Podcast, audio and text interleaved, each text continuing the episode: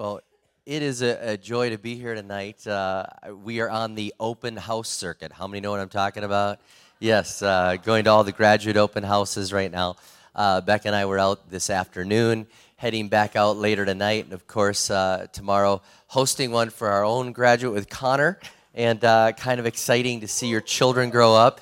And I heard Pastor Justin say, "You don't get a day off till they graduate." I don't think it's then even. You know, it doesn't. It doesn't happen. They just get more expensive. How many know what I'm talking about? So, anyways, but it's great to be with you. Uh, I am thrilled to introduce uh, the pastor, the minister that's going to be preaching uh, the word this weekend. Uh, of course, I'm off this weekend. I'm on vacation, of course, being dad. And you've noticed that a little bit in the last couple weeks. There's just been a, a focus. Is I guess when your child's graduating, there's just kind of a focus. The final senior recital, the final concert, the the things that only you can uh, be there as a parent for. And this is one of those weekends again where I'm off being uh, dad, but I had to introduce our, our guest, even though I'm technically here. Even the staff saw me. They said, You're technically off right now. You know that. And I said, But I'm part of this church. I love this church. I love what God's doing. Um, pastor it for nothing because I just love this church. I love what we do. I love the honor of being able to do this and be able to be pastor here. Love that you're part of the church. You, you put a smile on my face every time I see you in church. So glad to be here. Um, our, our, our speaker, I don't want to take any more of his time. Um, he was our first missionary that we ever supported. He and his wife and their family, uh, first one. And sometimes, you know, you just fall into something that's amazing. And I'm convinced that sometimes people will say, that was an amazing strategic decision. And I don't even know that it was for us. It was just God's so good, He gets you to the right spot at the right time, at the right place. And this is one of those uh, missionaries that he's put us in proximity with, in contact with, that it's a joy to be able to support and um, bless him and his wife and their family as they minister. And um, I just feel this about uh, Dick Brogden. I feel like he's been with Jesus. Um, when I'm around him, I just feel like he's been with Jesus and he challenges me and uh, I look forward to this day. I look forward to this weekend because I know it's what we need. It's part of the spiritual diet that God has for us. And uh, I just want you to open up your hearts and to, in your spirit to receive uh, what the Lord has given him to share with us. And will you welcome someone I greatly respect, uh, Dick Brogden?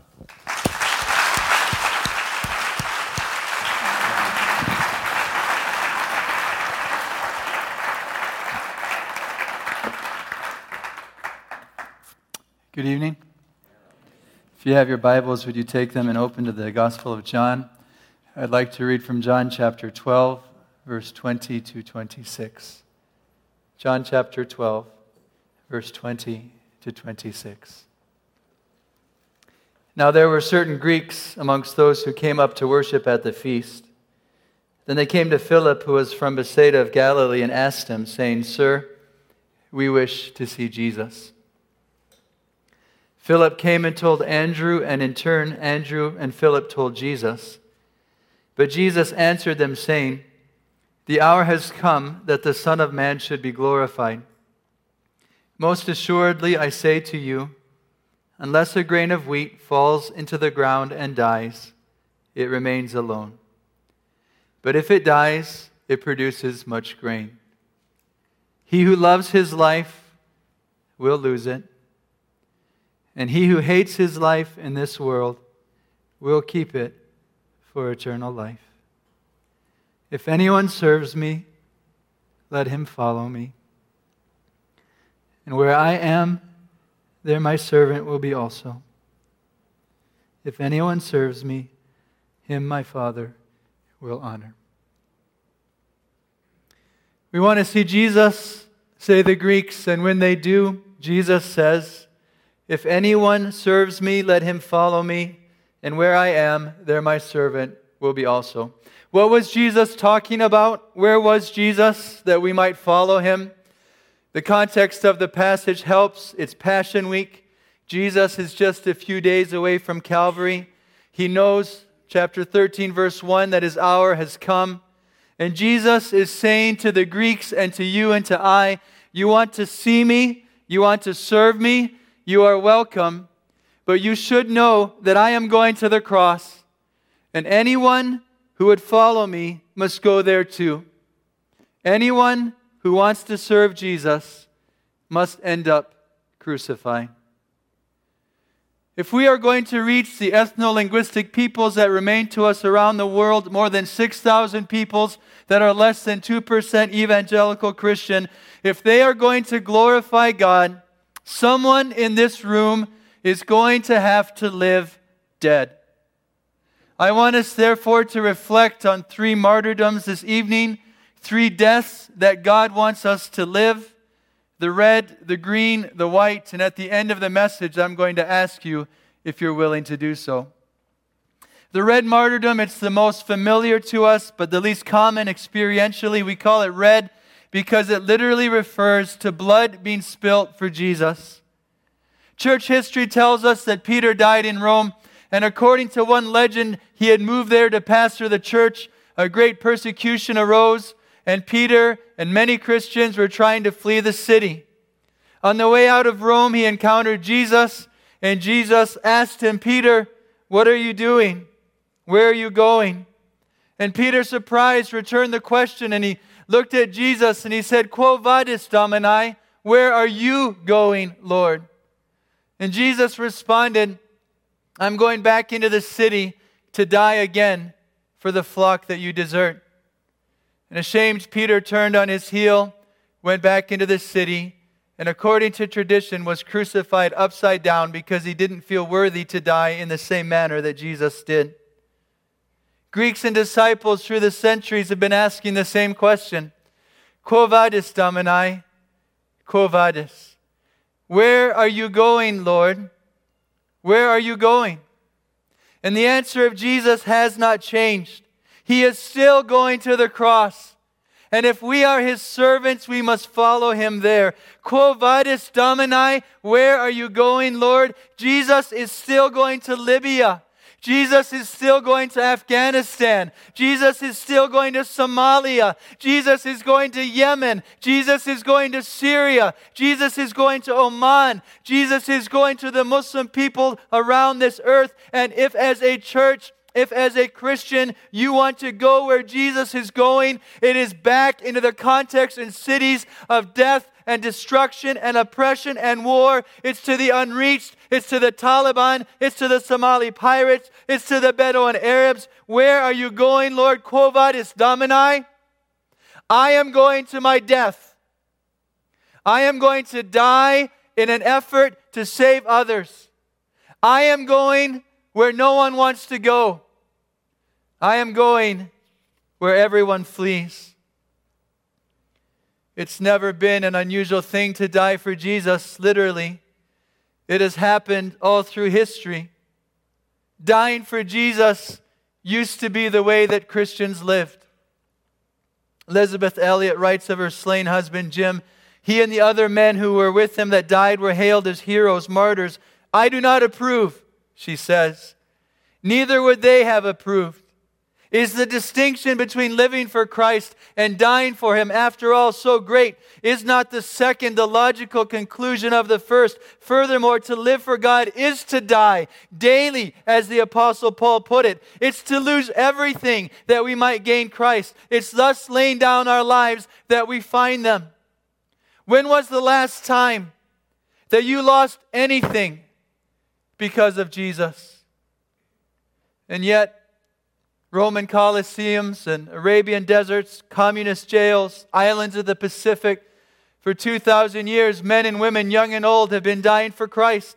One Christian in India, writes David Platt in his book Radical, while being skinned alive, he looks at his persecutors and he says, I thank you for this.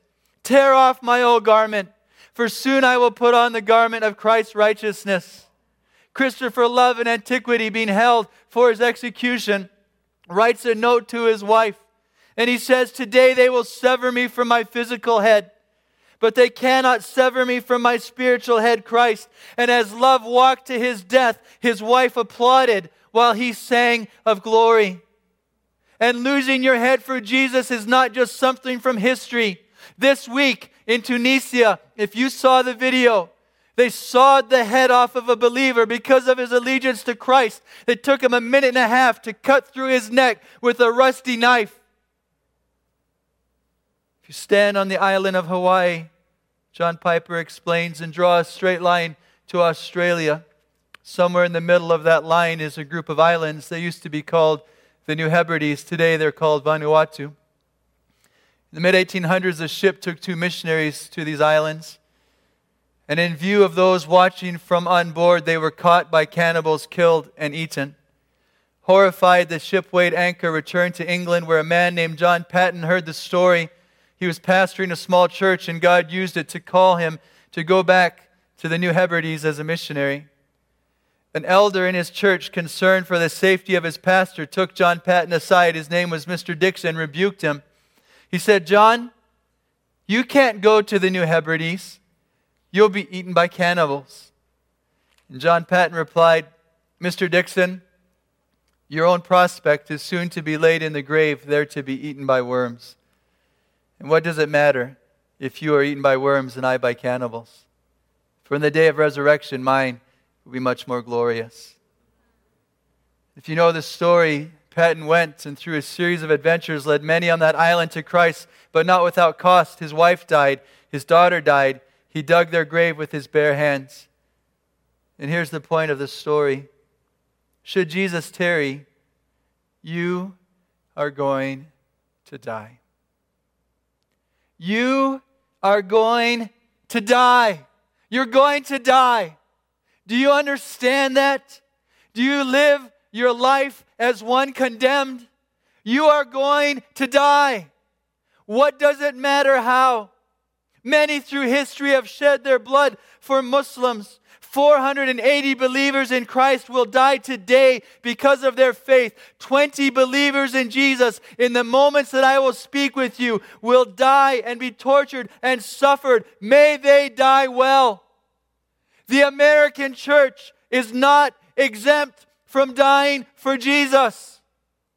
The red martyrdom, it's not to be sought, neither should it be feared. And those that die for Christ, they should not be considered heroic or foolish. It's merely following Christ. If anyone serves me, let him follow me. And where I am, the cross, dying to save other people, there my servants will be also. I have a friend worked for years in this city amongst Somalis. We asked him to leave this city and to go live in Somalia itself with his wife and three young children, to lead one of our Live Dead teams. Live Dead is simply this it's church planting through multinational teams amongst unreached people groups. We say live dead because these people groups that remain to us are very difficult. The easy places are gone. And if you're going to go and do this and represent Jesus, you have to be willing to die to your flesh, to yourself. He agreed to go. We sat with him at breakfast. And I asked his wife, Do you understand what this means? Do you understand what it could cost you? She took a few days and then she wrote this email. And this is in the journal if you will get it. In prayer, I cry with Jesus over these matters over the ramifications on our children, on my husband, on me, on our marriage, on the work, we cry together. Jesus speaks to me comfortingly. All die. I know that these words may not comfort all, but they comfort me. They mean so much to me, these two words. They give me such peace. They humble me. They bring me clarity. They ground me with perspective for living well. Death is so normal. Death touches all. Death often comes unannounced. I cannot control it, nor will I be ruled by some irrational fear of it. What fools who do. I most likely won't know it's coming. It could come today or tomorrow, harm the same. I do hope, she writes, God isn't leading us to die in Somalia at the hands of hatred, but I will not be ruled by that possibility.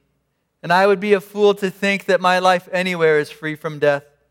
I see it as a terrible meaning huge and strong privilege to serve God amongst these lost. And I surrender with great joy to His plan, trusting, however, He intends to sow our lives. You are going to die. And if in your death you can glorify Christ, why not? It's how He went, it's how He died.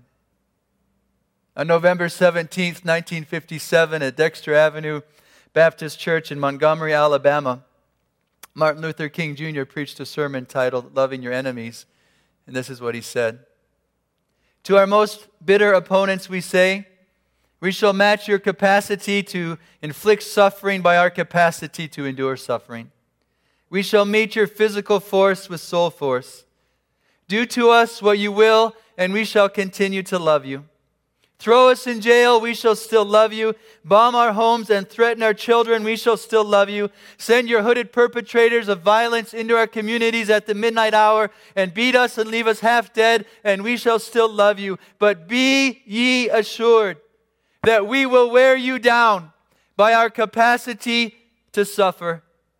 And one day, we will win freedom, but not only for ourselves we shall so appeal to your heart and conscience that we shall win you in the process, and our victory will be a double victory. Jesus wants his church not only to turn the other cheek, but to lay down your life for precious unreached peoples. He wants us to die for them. He wants us to take our turn in a long line of others who have laid down their lives, who have spilt their blood, who have followed him to the cross, who have embraced a sacrificial death. God is calling the American church to the red martyrdom, to wear down Islam by our capacity to suffer, to live dead, to walk to our executions while our spouses clap and we sing glory. God is also calling us to the green martyrdom. In about 350 AD, a young Romanized English boy was stolen from his farm, thrown into a leather covered boat, bundled across the Irish Sea. Worked there as a slave for many years. You know his name, it was Patrick. He escaped, went to the continent, back to England, trained for the ministry, assembled a team. Unless you think that this is a call only for the young, some historians think that Patrick was 72 years old when he went back to Ireland. And he evangelized the Irish like few before or since, loving them, understanding their ways. And what the Celtic missionaries did was to create missional monasteries. These were not like the monasteries of the desert fathers in Egypt who were trying to escape the world. They wanted to engage the world.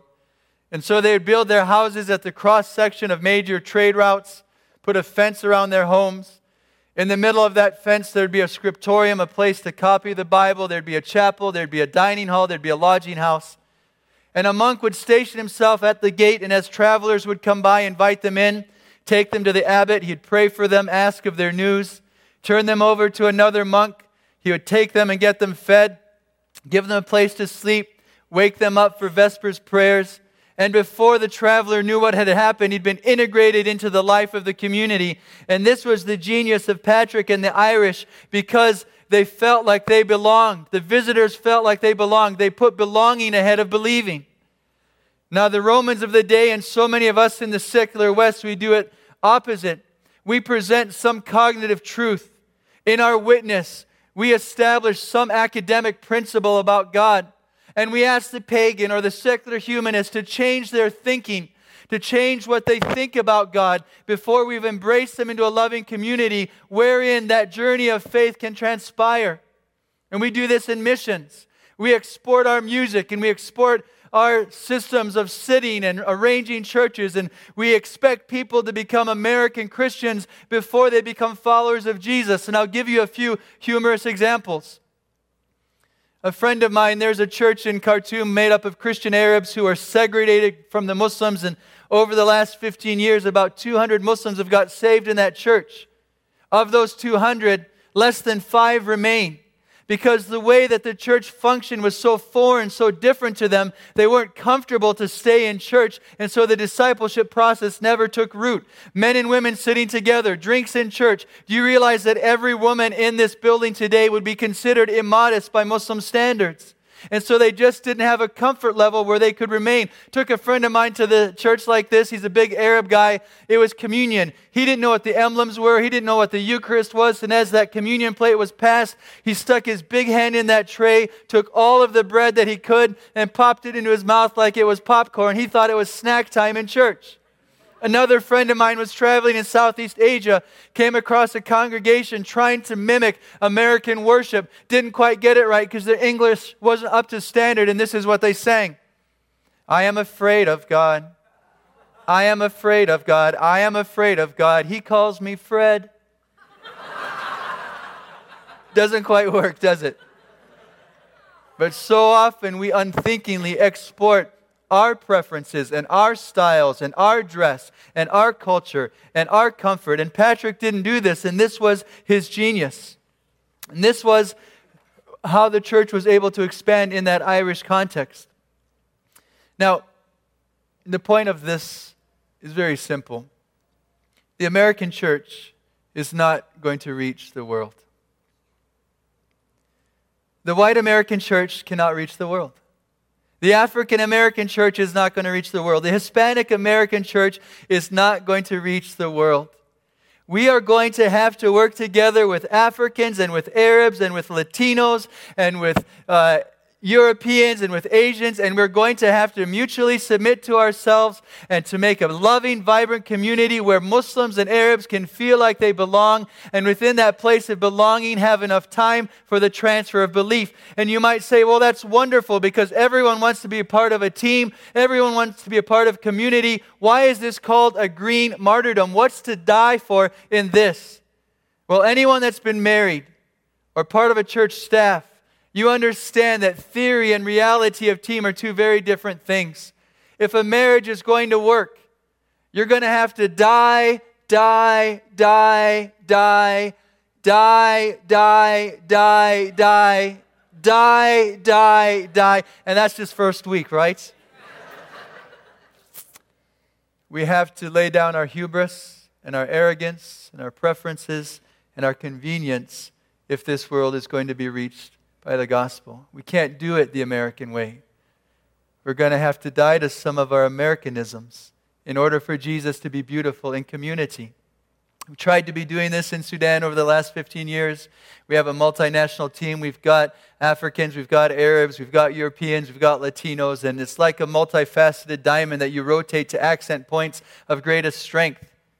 And so when we need to meet with the government officials, I go as the white, educated Westerner because that's what their racism dictates. But when we need to buy something in the market or purchase property, do you think I go as the white guy?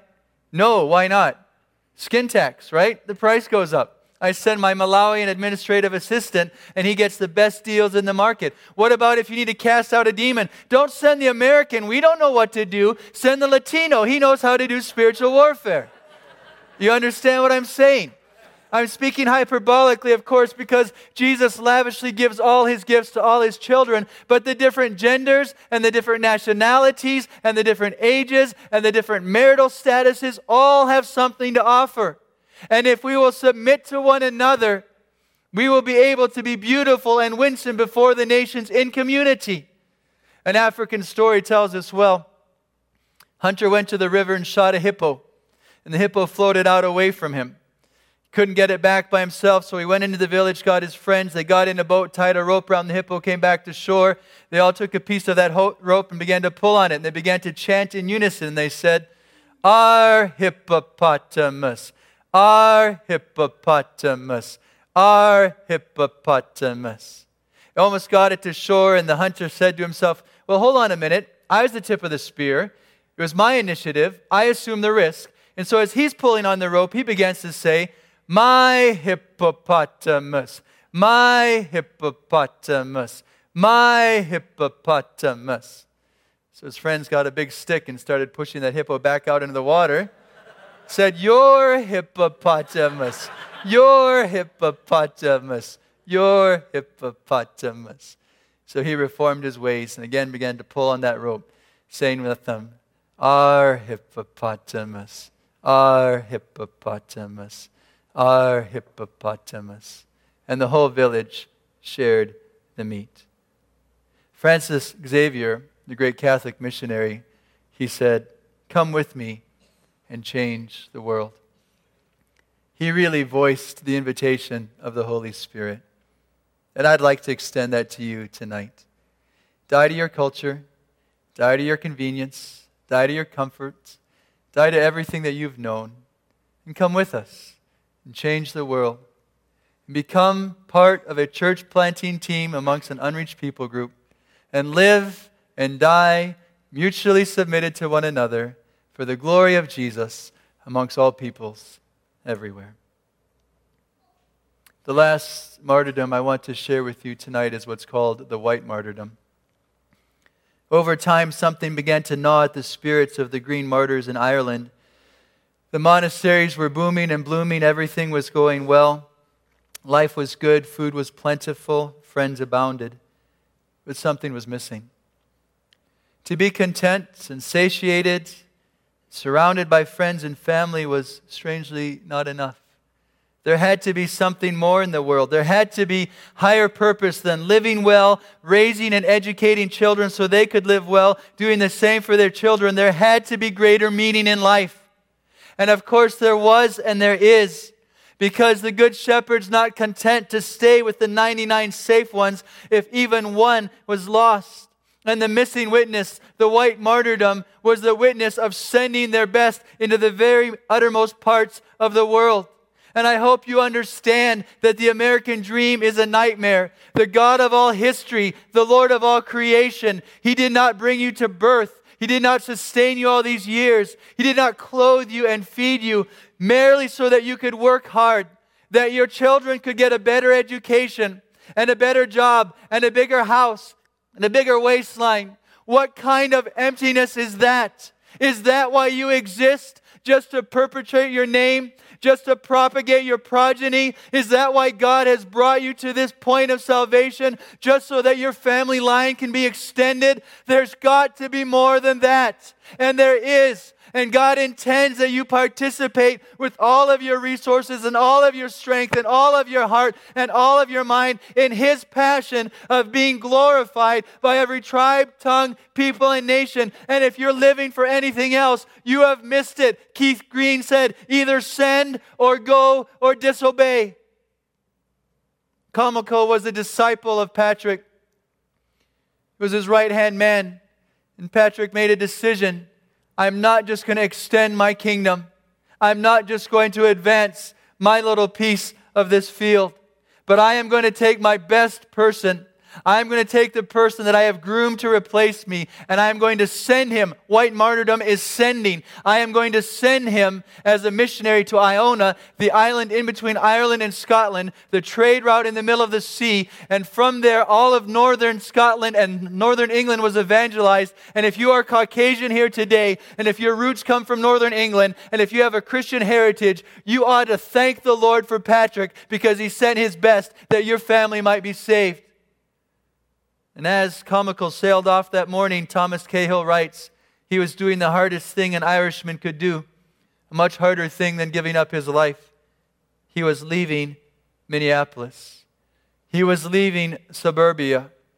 He was leaving the regulated and protected West. He was leaving Ireland. And if the green martyrdom had failed, here was a martyrdom that was surely equal of the red, and henceforth all who followed Columcille's lead were called to the white martyrdom. They who sailed into the white sky of morning, into the unknown, never to return.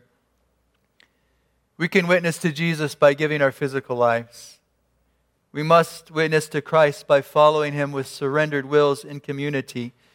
But Jesus is asking this church for the white martyrdom of sending your best to the inconvenient lost, to the most difficult places on earth. Send your best. Don't send your cast offs sailing into the white sky of morning. Send your best leaders. Send your influencers. Send your richest and most educated. Send the ones you can't afford to send. We will send sons and daughters to die for flag and freedom in Iraq and Afghanistan, from the halls of Montezuma to the shores of Tripoli. But will we release our sons and daughters? Will we bless our very own to go and live and die amongst unreached people? 60,000 troops in Afghanistan, hardly one missionary. Don't hoard the best resources to your overfed selves and cast the crumbs of the marginal before the nations. You walk away from everything. You leave prestige. You abandon security. You walk away from comfort. You become a nothing that Jesus might become everything to one Muslim. You. Yes, you. Adoniram Judson entered Burma in July 1813. He was told not to go. It's too dangerous. Missionaries had been killed, others had evacuated, civil war. He went anyway. He was 24, his wife was 23. Their first three children died. Judson lost three children and his wife in those first years in Burma. He was thrown in prison. His legs were fettered. A bamboo pole was inserted in those chains, and he was hung upside down at night for 17 months. He did not lay on the ground even one night, only his head and shoulders would touch. He was marched through the jungle barefoot and emaciated, sick and weak. He remarried, and his second wife died. Third wife died. His brother died. His father died. Another child died. He had to walk from village to village, absolute poverty, begging milk from the poor just so his remaining children could survive. He knew great suffering. He was bruised by much death. And after 10 years of this labor, after 10 years of suffering, there were only 18 converts in the church. He was a grain of wheat that fell to the ground and died.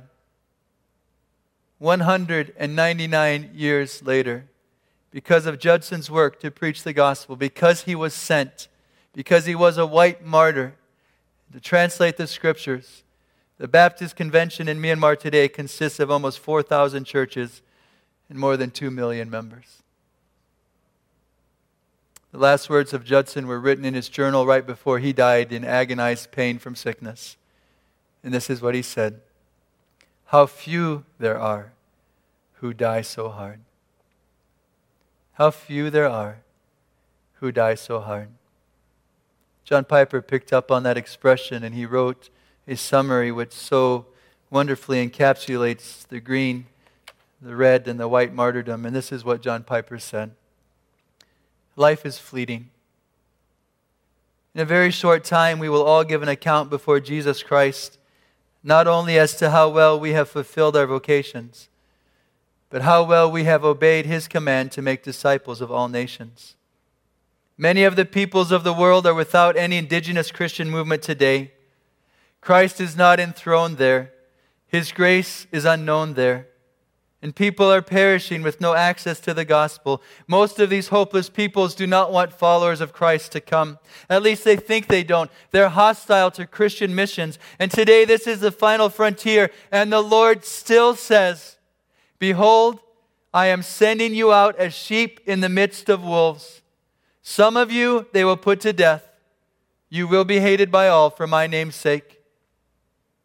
Are you sure? That God wants you to keep doing what you're doing.